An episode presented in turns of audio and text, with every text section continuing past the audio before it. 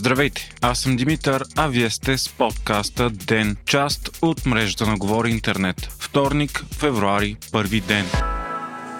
Руският посланник в България Елеонора Митрофанова заяви в интервю пред Нова, че Москва не иска нищо повече от това на териториите на България и Румъния да няма военни бази и контингенти на НАТО. Това не означавало България да напусне НАТО, което било суверенно нейно право. Тя каза, че в момента страната ни не е мишена на Русия, но това би могло да се промени, ако в нея бъдат разположени военни бази и стратегически оръжия насочени към Русия. На въпрос дали Москва би спряла доставките на газ за Европа, посланникът заяви, че това не засяга България, а Русия винаги е била надежден доставчик. Доставките биха могли да бъдат спрени само при пълномащабна война, в която бъдат унищожени всички елементи на газовата инфраструктура, но до такива едва ли щяло да се стигне. Според Митрофанова, кризата около Украина можело да се реши само по дипломатичен път. Мисълта за война била неприемлива за Русия.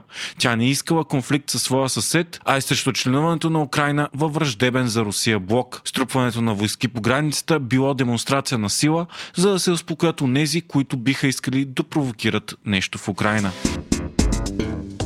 МВР поиска да бъде свален имунитета на Делян Пески. Проверка на ГДБОП по сигнал на Боец е стигнала до извод, че има съмнения за извършено престъпление и имунитета трябва да бъде свален, за да бъде Пески разследван. Затова Вътрешното министерство е изпратило преписка до специализираната прокуратура. Сигналите на Боец са за пари, корупция, както и съмнения за внезапното забогатяване на Пески. Междувременно прокуратурата съобщи, че Иван Гешев е поискал свалянето на депутатски имунитет приоритет, но не на този на Пески, а на колегата му от ДПС Юсин Вейселов, който е подсъдим за причиняване на смърт на велосипедист при пътен инцидент. Катастрофата е от края на 2019, а обвинението е, че депутатът е нарушил правилата за движение и е блъснал с колата си на срещно движещ се колоездач. Още от деня. Цената на природния газ поевтинява с 18% от днес. Това реши Кевър след днесено предложение на Булгар Газ.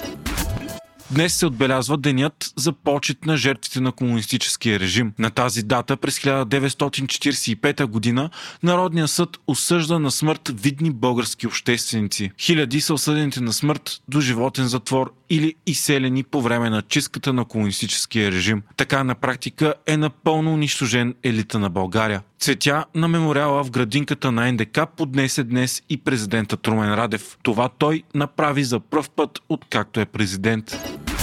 България е потресена от поредният случай на безхаберие и апатия в здравеопазването. Вчера в социалните мрежи се появи видео, което показва как жена умира пред регистратура в болница пред очите на мъжа си и малкото си дете. Това става докато жената на рецепцията иска да научи егенето й и си разбърква спокойно кафето. Случилото се е пред спешното отделение в болницата във Враца. Според информация на близките на жената, тя е чакала в продължение на 40 минути пред регистратурата. Мъжът ти е извикал бърза помощ, след като тя изпитвала сериозни затруднения с дишането. Линейка така и не дошла и той закара в болницата сам. Въпреки критичното й състояние обаче, дежурната сестра настоявала за документи за самоличност и да бъде направен тест за коронавирус. Пред спешното жената изпада в безсъзнание и малко по-късно умира от белодробна емболия, вероятно предизвикана от пост-ковид синдром. Прокуратурата е започнала разследване по случая.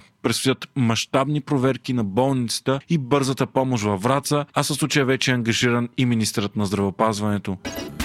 Случаите на коронавирус у нас продължават да са много. 10 151 за последното денонощие. Въпреки това, броят на настанени в болница остава стабилен и макар висок, далеч под рекордните от миналата година. В момента 5705 души с коронавирус са за болнично лечение. 158 са починалите. Ваксините са по-малко от новите случаи. Едва 8000. Междувременно, от днес в Австрия вакцинирането става задължително. Всеки пълнолетен гражданин на страната трябва да се вакцинира, което прави Австрия първата страна в Европа с подобна мярка. Вече 72% от населението там е напълно вакцинирано, а да си поставят нужните дози, хората в Австрия ще имат време до 15 март, след което ще започнат проверки, а глобите ще бъдат между 600 и 3600 евро. Изключения се правят за хора с медицински противопоказания и бременни бременни. На фона на това Дания стана първата страна в Европейския съюз, която свали абсолютно всички ограничения срещу коронавируса. 81% от населението там е вакцинирано. В Русия пък бе отбелязан нов рекорд – над 125 000 заразени за денонощие. За 24 часа пък хората настанени в болница с COVID в Русия се е отвоил от 9000 на почти 7500. Междувременно в Канада се провеждат мащабни протести против задължителната вакцинация на шофьорите на камиони, пресичащи границата между САЩ и Канада. За втори ден шофьорите на големи тирове блокираха тотално движението на канадската столица Оттава,